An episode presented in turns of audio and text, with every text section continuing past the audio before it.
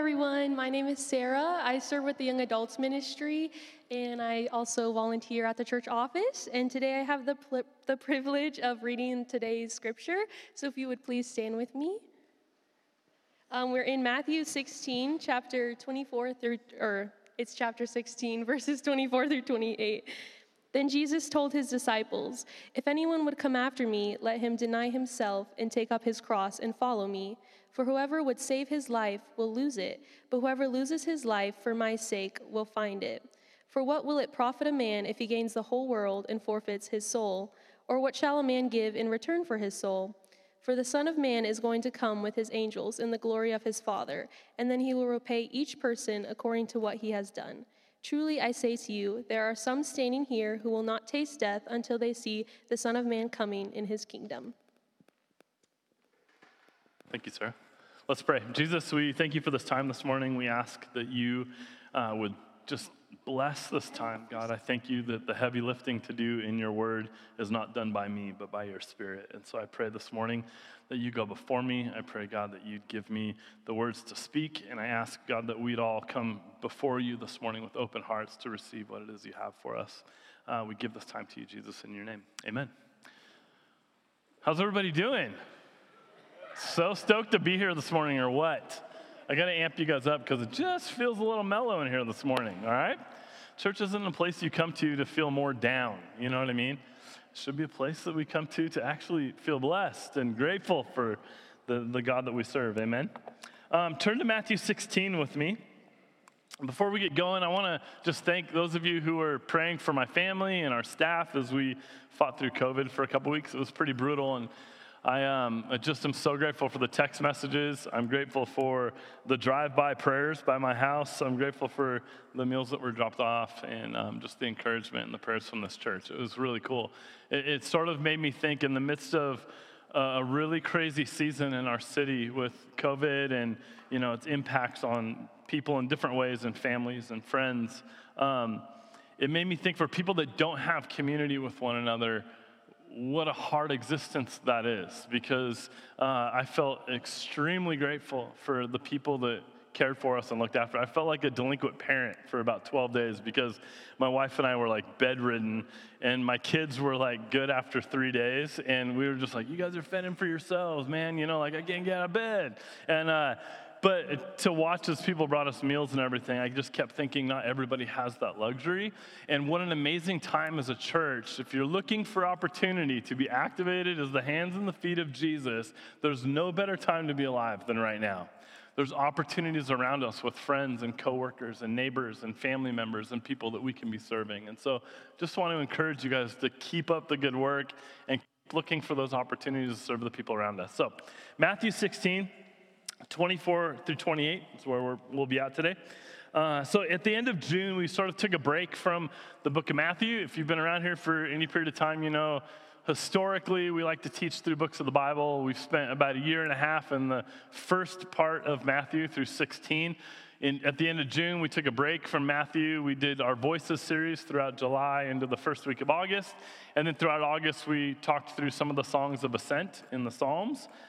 And then I got sick and so um, now, as I'm coming back into this, honestly, this week for me has been kind of anxiety ridden because I've got this weird COVID fog going on that I've been like, oh my gosh, I I'm going to retain the information. So if, the mor- if this morning feels super scattered and you're just like, I'm more confused than I was before I came, well, then I have an excuse. I had COVID, all right? So deal with it. Um, anyway, we wrapped up uh, the, at the end of June with Matthew uh, 16. We had studied up through verse 23. And so we're going to pick up back there this morning. But if you were here before we hit pause on Matthew, You'll remember where we left off because it was this week of movement, like a week where we began transitioning from the ministry of Jesus in the region of Galilee in northern Israel. So there's different regions that Israel is divided up into.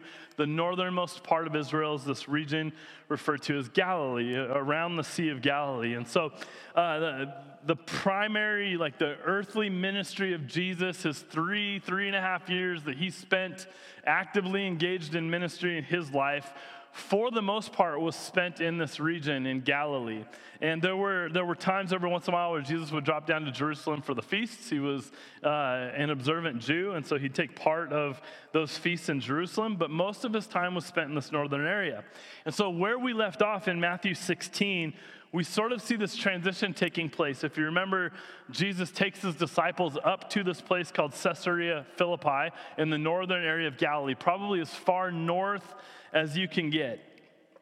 And uh, he poses this question to his disciples at Caesarea Philippi. If you also, remember, I talked about Caesarea Philippi basically being like the Las Vegas of their time, right? It was, there was a lot of heinous things, like debaucherous things going on in Caesarea Philippi. And So for Jesus to take his disciples on a few day journey up to Caesarea Philippi, as north as they could get, to actually ha- engage in this conversation with them, it's pretty interesting. And so Jesus gets them up there, his disciples, and he poses this, to, this question to his disciples. He says, Who do people say that I am?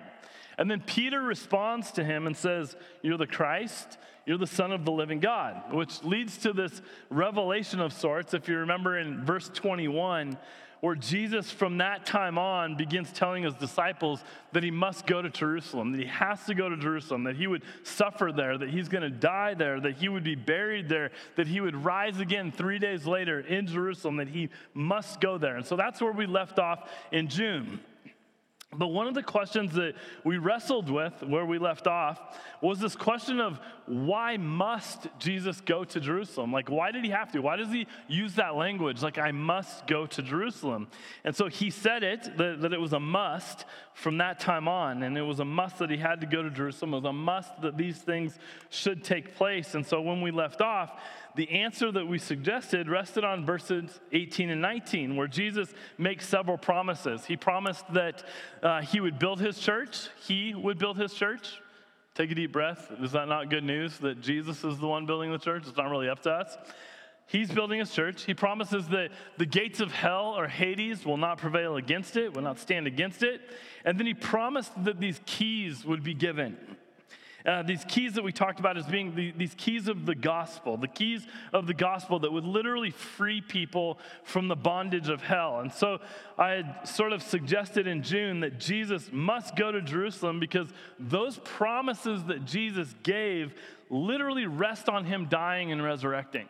Like he had to go through that in order for those promises to be fulfilled. And so that was where we left off. But there's something more to this, which sort of leads into the passage that we're going through today regarding why Jesus must go to Jerusalem, why he had to. And I'll challenge you with this it's, it's because Jesus, Jesus's way must be our way. it is the same. We are encouraged to follow him, to, to be led by his example. In other words, the, the cross that was a must for Jesus is actually a must for you and I as well. And so there's another reason, which brings us to verses 24 through 28. And so I'll read through it verse by verse and, uh, and we'll talk through it. Verse 24 Jesus told his disciples, If anyone would come after me, let him deny himself, take up his cross, and follow me. Anybody read that verse before? If you grew up in the church, you've heard that verse dozens of times. And so you can stop there for a second. There's this sort of threefold call that Jesus gives in verse 24. It's this call to deny, it's this call to take, and it's this call to follow. We must deny ourselves, we must take up our cross, and we must follow Jesus. That's the call that he's giving his disciples. And what takes place in the rest of this passage is sort of Jesus laying out three reasons why. And I say that because it's interesting if you look at verses 25, 26, and 27, that each of those verses, if you're reading in the, in the ESV, begin with what word? For. For.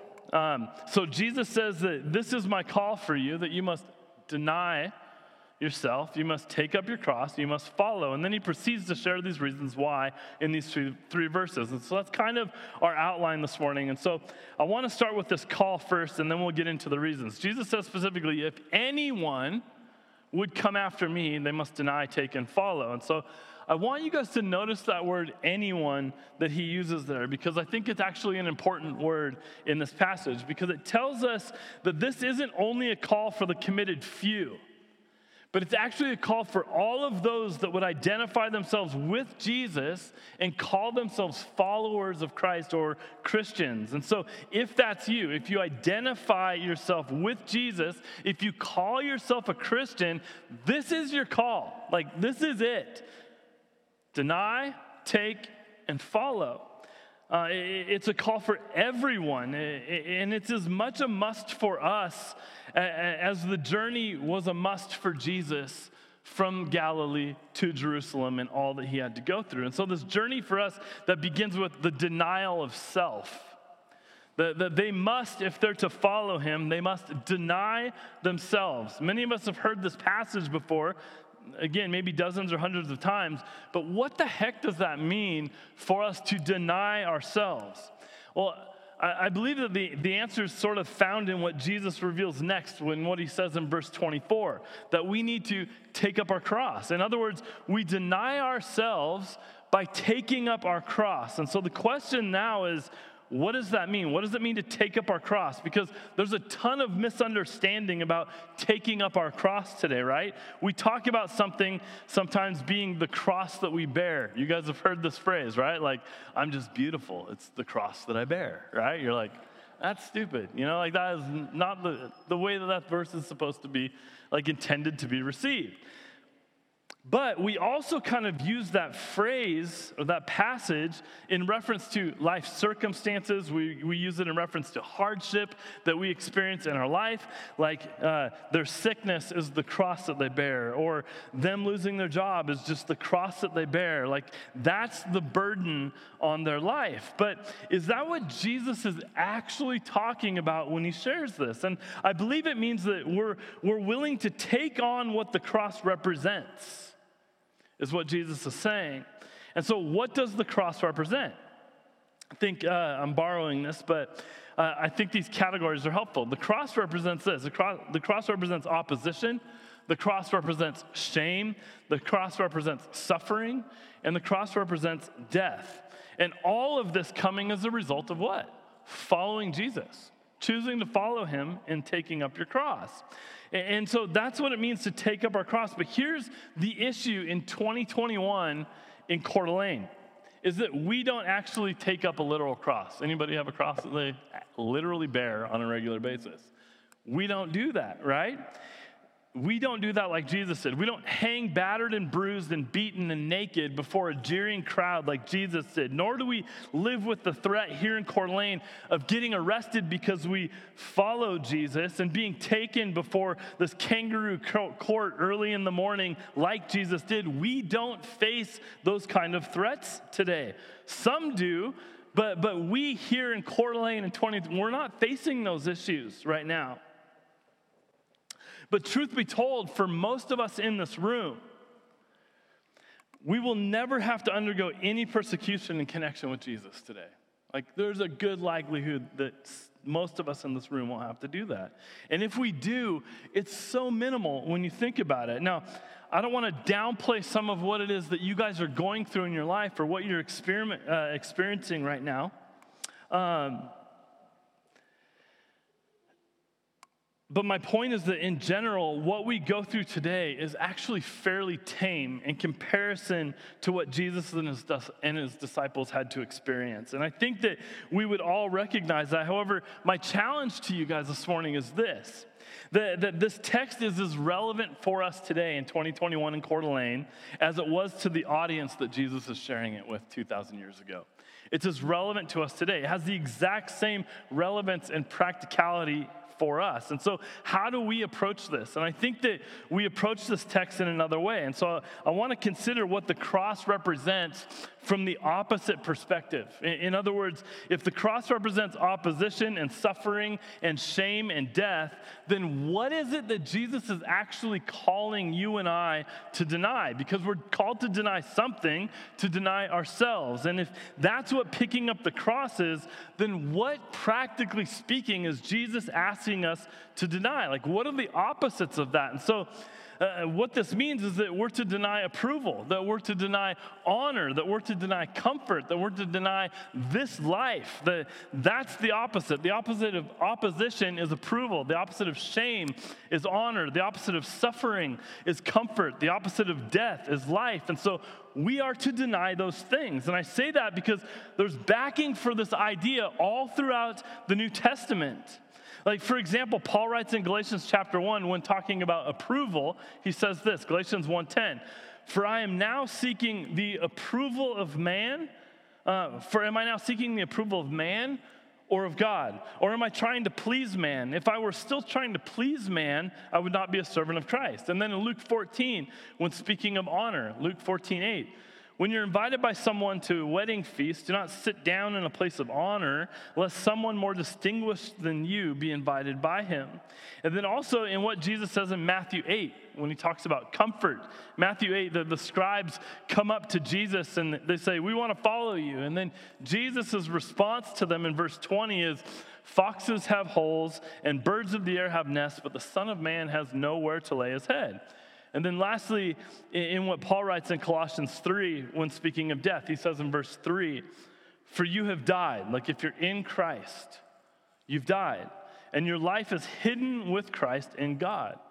And that last verse makes sense, doesn't it? Because death is the end, uh, the, the, the, end game of the cross. That was the objective of the cross was to actually kill someone. It was uh, an execution. And so this reality prompted Dietrich Bonhoeffer um, to write this. He said, when Christ calls a man, when Christ calls a woman, he bids them to come and die. So, taking up the cross is a call to deny ourselves approval, to deny ourselves honor, to deny ourselves comfort, to deny ourselves this life. This is the way of the cross. Like, anybody excited that they're here this morning, right? As I'm preparing for this, I'm thinking, like, I know that pushes some buttons in people's lives because that's just not our culture. But here's the thing that, that I was, as I was writing this, I kept thinking about, like, there, there's some pushback in our culture, and I want to press in to the pushback a little bit. Like, I want you to understand that I'm not suggesting that seeking approval or seeking honor or seeking comfort or, li- or this life of any sort is just flat out wrong. In fact, I actually believe that pursuing them is altogether right. In fact, I believe Jesus knows that what we need. Um, Jesus knows how He wired us and the desires He gave us. He knows that we crave these things. In fact, I know I think that Jesus knows that we've been hard. This has sort of been hardwired into us. So Jesus isn't calling us to not seek them altogether, but I think what Jesus is calling us to is to pursue them pri- uh, properly and rightly, and to pursue these things in Christ. And so the way of the cross may mean opposition from the world, but in return, what does it actually bring? Approval in Jesus, doesn't it?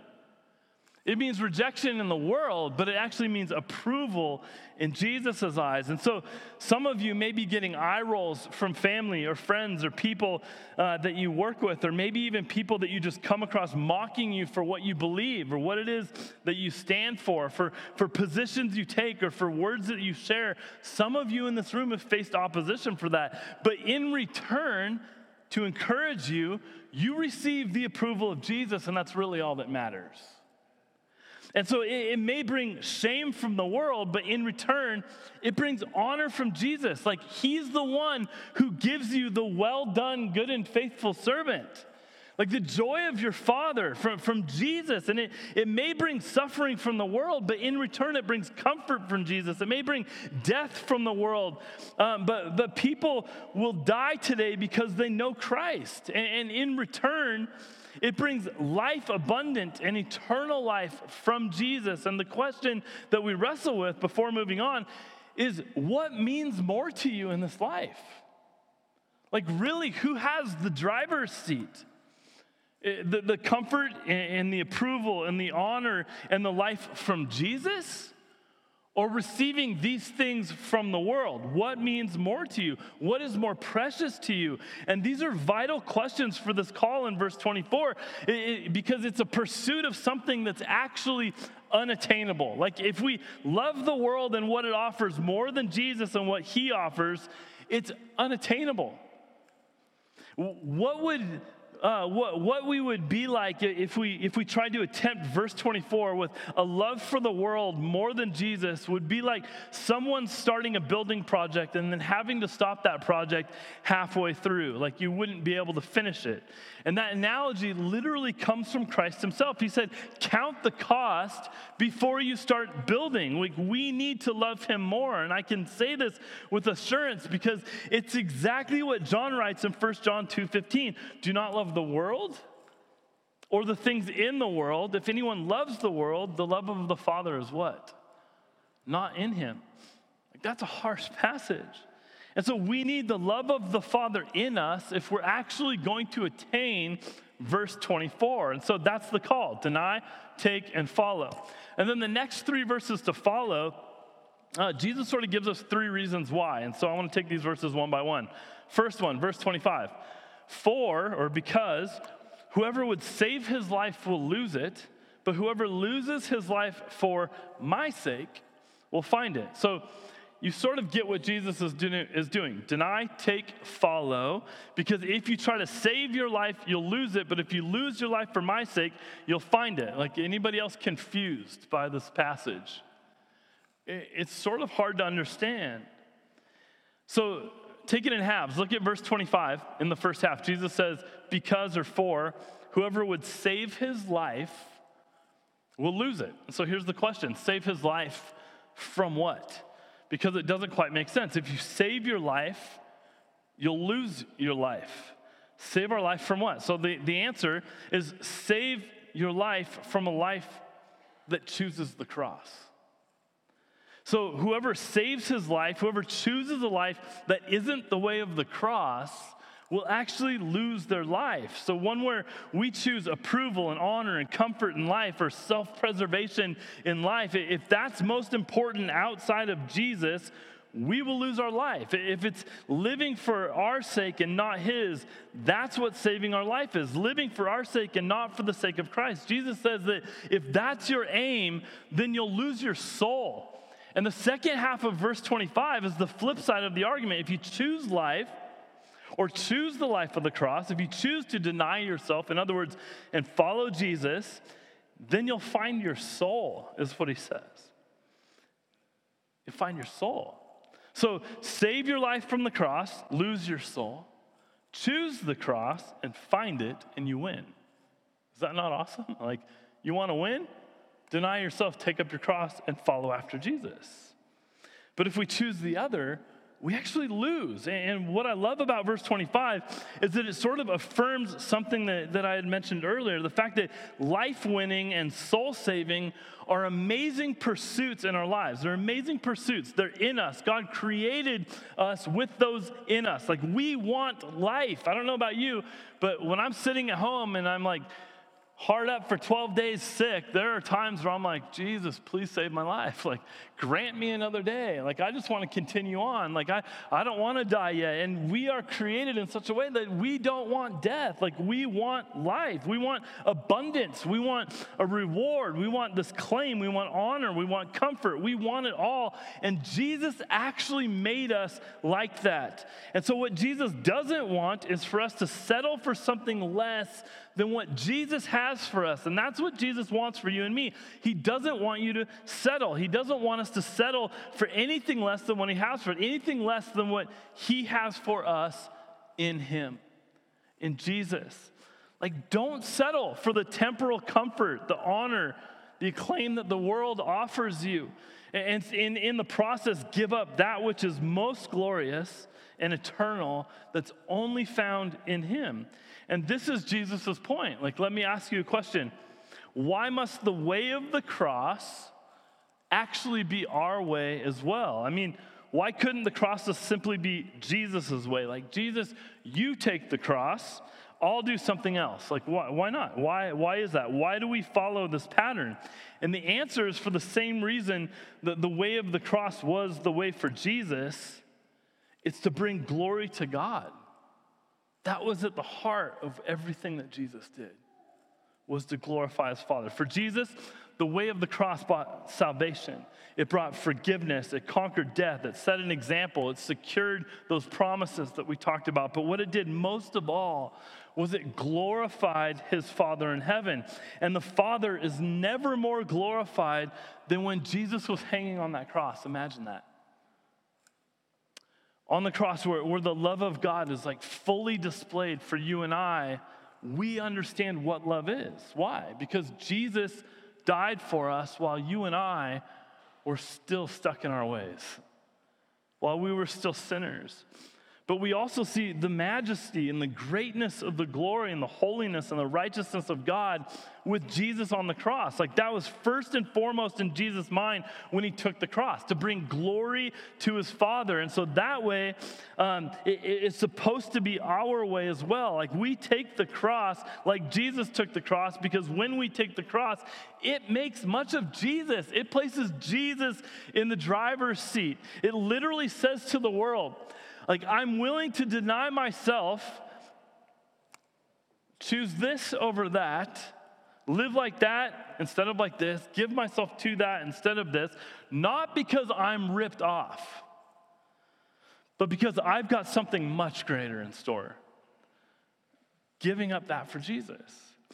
And so we, we also get relationship and we get approval and we get honor and we get comfort and we get satisfaction and joy in Jesus. If we live like that in Coeur d'Alene, you will stand out. I mean, we often talk about the Church of Jesus Christ as being a countercultural revolution, right? It's different than the world. What is it that sets us apart?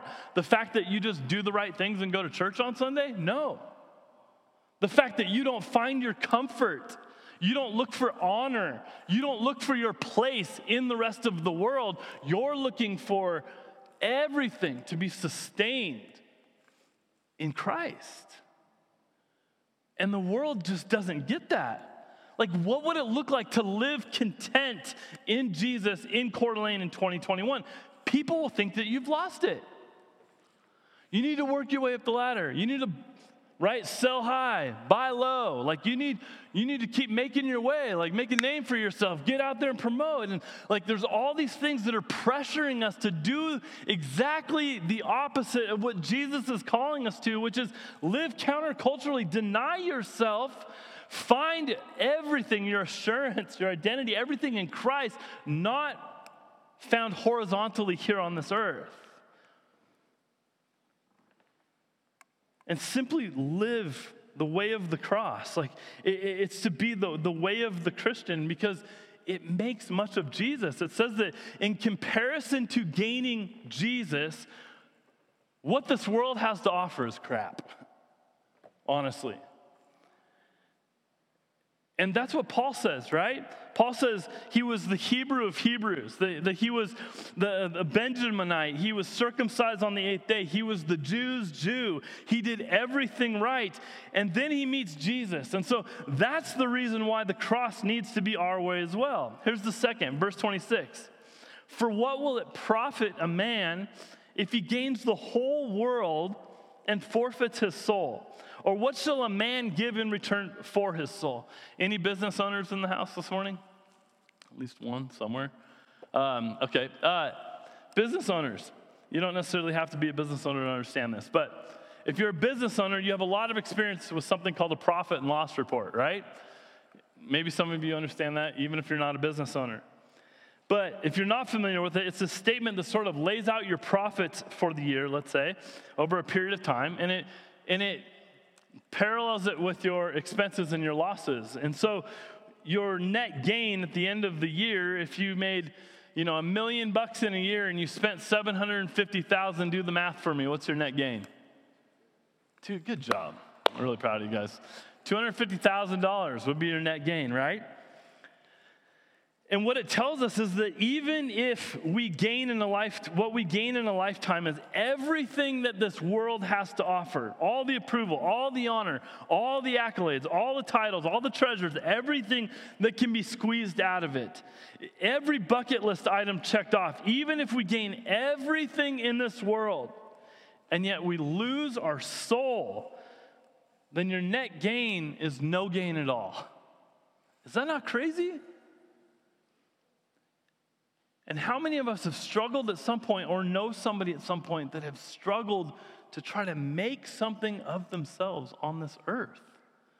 Only to realize you can work as hard as you want, climb the ladder as far as you want, stack up as much stuff as you want, only to find out that there's the potential that you can lose your soul in the midst of it because you chose that over Christ.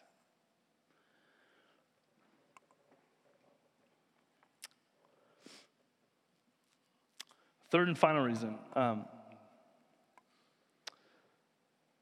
verse 27. For the Son of Man is going to come with his angels in the glory of his Father, and then he will repay each person according to what he's done.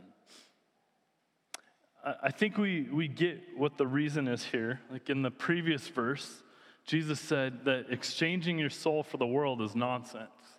Like it's a bad deal.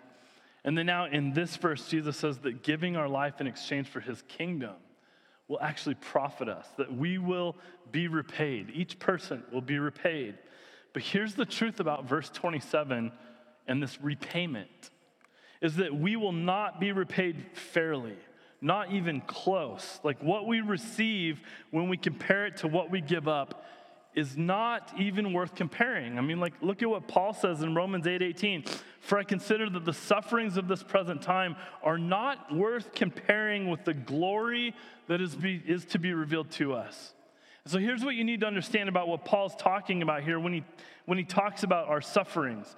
He's not downplaying your sufferings.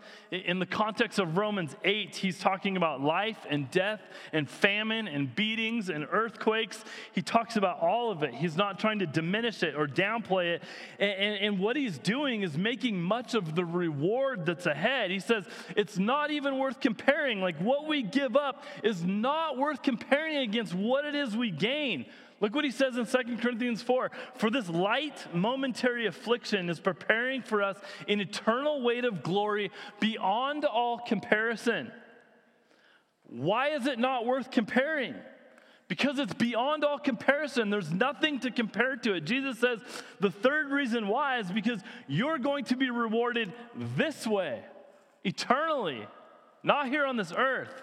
So deny now, take up your cross now, follow me now, because you're going to be repaired, re- repaid, unfairly compensated, because it will make much of the grace of God. Isn't that amazing?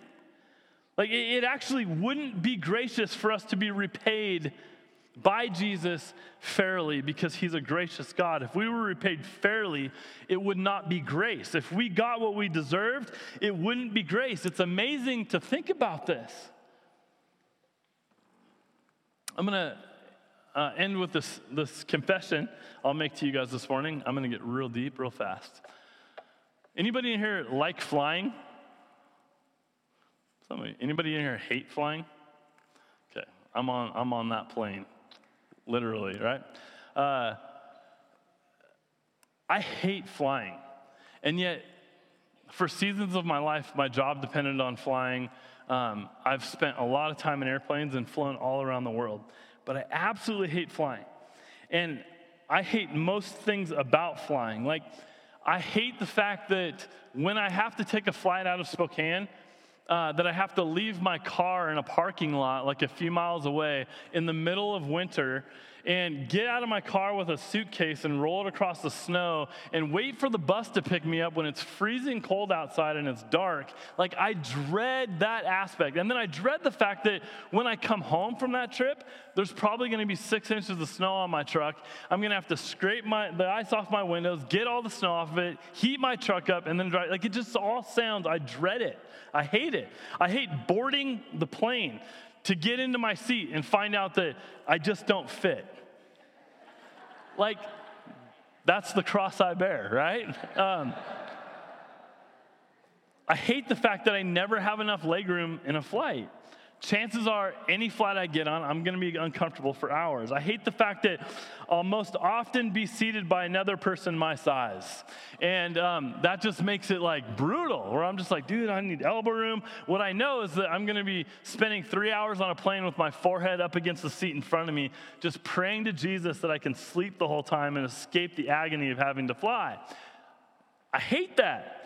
I, I, hate the fact that I can't sleep well on planes. I hate the fact that there's this mental game that goes on in me because one time I had a total panic, panic attack flying over the ocean, heading to Germany, and I literally freaked out on the plane. My heart was racing. I thought I was having a heart attack, and I was like going nuts. And anytime I'm on a long flight now, I dread being on a long flight because I'm afraid I'm going to have that panic attack again. Like, I hate this. I, I dread the smells on airplanes. I dread the fact that I'm probably going to get sat next to a person who decided that they didn't need to shower. I, I hate the fact that, like, turbulence frightens me. I know this is a ton, but like, I really think about these things turbulence. Like i know it's turbulence probably isn't going to take down a plane but whenever turbulence hits like i'm white knuckling it on the seat and i'm just like sweet jesus you know like please get me safely through this flight i know that god is sovereign. I know that my life is in his hands but i was on one flight one time into chicago and the wind was so bad it had to circle the airport for an hour before they could find a brief window where the wind let up enough for them to land. And I kid you not, maybe some of you have been here and done this, but when you fly to Chicago and the wind's going, the plane comes in sideways. And I'm at the window and I'm like looking at the runway and I'm like, this is gnarly. And last minute, like the wind hits it and it lands on the runway. I'm just like, this is, you know, this is frightening to me. Like, horrified by these things, but yet I continue to get on planes. And the question I always ask myself is why in the world do I continue to fly when I dread it so much? Why do I pay money to get on an airplane when I know that I'm to hate every aspect of the flight? But do you know why I keep flying? because the destination is what keeps me moving. Like, I board a plane and I'm thinking about the fact that, like, man, in a few hours I could be on the beach, it's gonna be sunny, or I'm gonna be accomplishing what I'm going to accomplish. Like, there's something better on the other side of this. So I'm willing to go through everything I have to, pay the money I have to, to get on the plane, to go through what I need to, because I know the destination is good. I know there's something for me on the other side. And isn't that the way of the cross? Isn't that the way of Jesus? I mean, isn't that the way of Jesus as the writer of Hebrews describes it? That Jesus, who despised the shame of the cross, endured the cross. Why? For the joy that was what? Set before him for the glory that it brought his father that he pressed onwards towards the destination anthem like his way has to be our way as well he's our model he's our leader our shepherd Paul writes that I have a desire to depart and be with Christ, for that is better by far. But in the meantime, what does Paul do? He's going to do good ministry. He's going to do what he says. And that should be our life like good ministry, service, being the hands and feet of Jesus, a desire to be with him and to know him, to make much of Jesus here on this earth while we're doing what? We're looking ahead at what awaits us and we're not getting trapped in what the world has tried to convince us we can find here because you can't. And most of you know this cheesy, you know, I, I, know, but we often talk about the holes in our hearts that only God can fill. He built you. Those desires and those things in you, He built you with those. But it never intended for you to fill those things with the things you've reached for to try to sustain you. It was Him all along. And so we get our eyes off of this world. We deny ourselves. We take up our cross. We follow Jesus. And it's the destination that Jesus is talking about in verse 28 when he says, Truly I say to you, there are some standing here who will not taste death until they see the Son of Man coming in his kingdom. And that verse is super confusing. I'll get back into it next week because I think it points to chapter 17. Um, but this passage sort of gives us this glimpse into the destination that's coming. And so, followers of Jesus, like I want to close by asking you to hear the call of the Lord one more time. I want you to hear it. Deny yourself, to take up your cross and follow Jesus. And why in the world would we do that? Because by losing you, you will find, because nothing is worth the price of your soul. Nothing. And a time is coming when, when the price you've paid will be compensated with a reward that is beyond all comparison in this life. I'm going to ask the worship team to come up. And I want to end by praying for you guys. And I want to encourage you guys this morning with this keep flying. keep going because the destination is worth it, isn't it? The destination is worth it, isn't it? The destination is worth it, isn't it? Jesus is worth it, isn't it? Our eternal destination is worth any junk that we go through on this earth. I mean, we think we live in a world of chaos and everything's going to hell in a handbasket, and it might be. But I'll tell you this it's a little price to pay for the massive reward that awaits us on the other side. That's what we rejoice in. I mean, even as we end in worship this morning, man, I don't, I don't know about you guys, but after being laid up for 12 days and having some really brutal nights, the, the day that I turned the corner and started getting better, I was like, oh my gosh, I need to get outside. you know, I need to go walk the dog. Like, I feel super grateful to be alive. And for some reason, God looked at each one of you this morning and said, I'm going to continue to give you the oxygen that you need, the air in your lungs. I'm going to continue to give you what you need to sustain this day. And there's a purpose in that. It's not for naught, it's not for nothing. And so, for you guys this morning, is the destination worth it for you? Are you grateful for what's ahead, which actually should change the, your perspective on what's taking place right before you? Because we look above the junk that's going on around us and we look for Jesus and where he's at and what he's doing and what awaits us in him, not awaits us on this earth. So, would you stand with me? There's a handful of people that I want to pray for um, this morning. As I was praying for this morning, I was thinking that there are some of you, there's some of you in here that just do not know Jesus. And, um, you know, some of these harsh passages, you know, I'm sorry, that's your introduction to Jesus this morning, but I'm not. Um, because what you've done in your life is you've reached for everything to try to make yourself happy. You've looked towards everything, working your way up the ladder, acquiring this, gaining that, because there's something in you that you're trying to fill, only to find out once you have those things, what happens? Honestly, you look for the next, right? Because that thing's only good for so long before you want more, and you got to continue that process. It's like a horrible addiction. And at the end of the day, what you find out is that none of those things make me happy. None of those things bring me joy.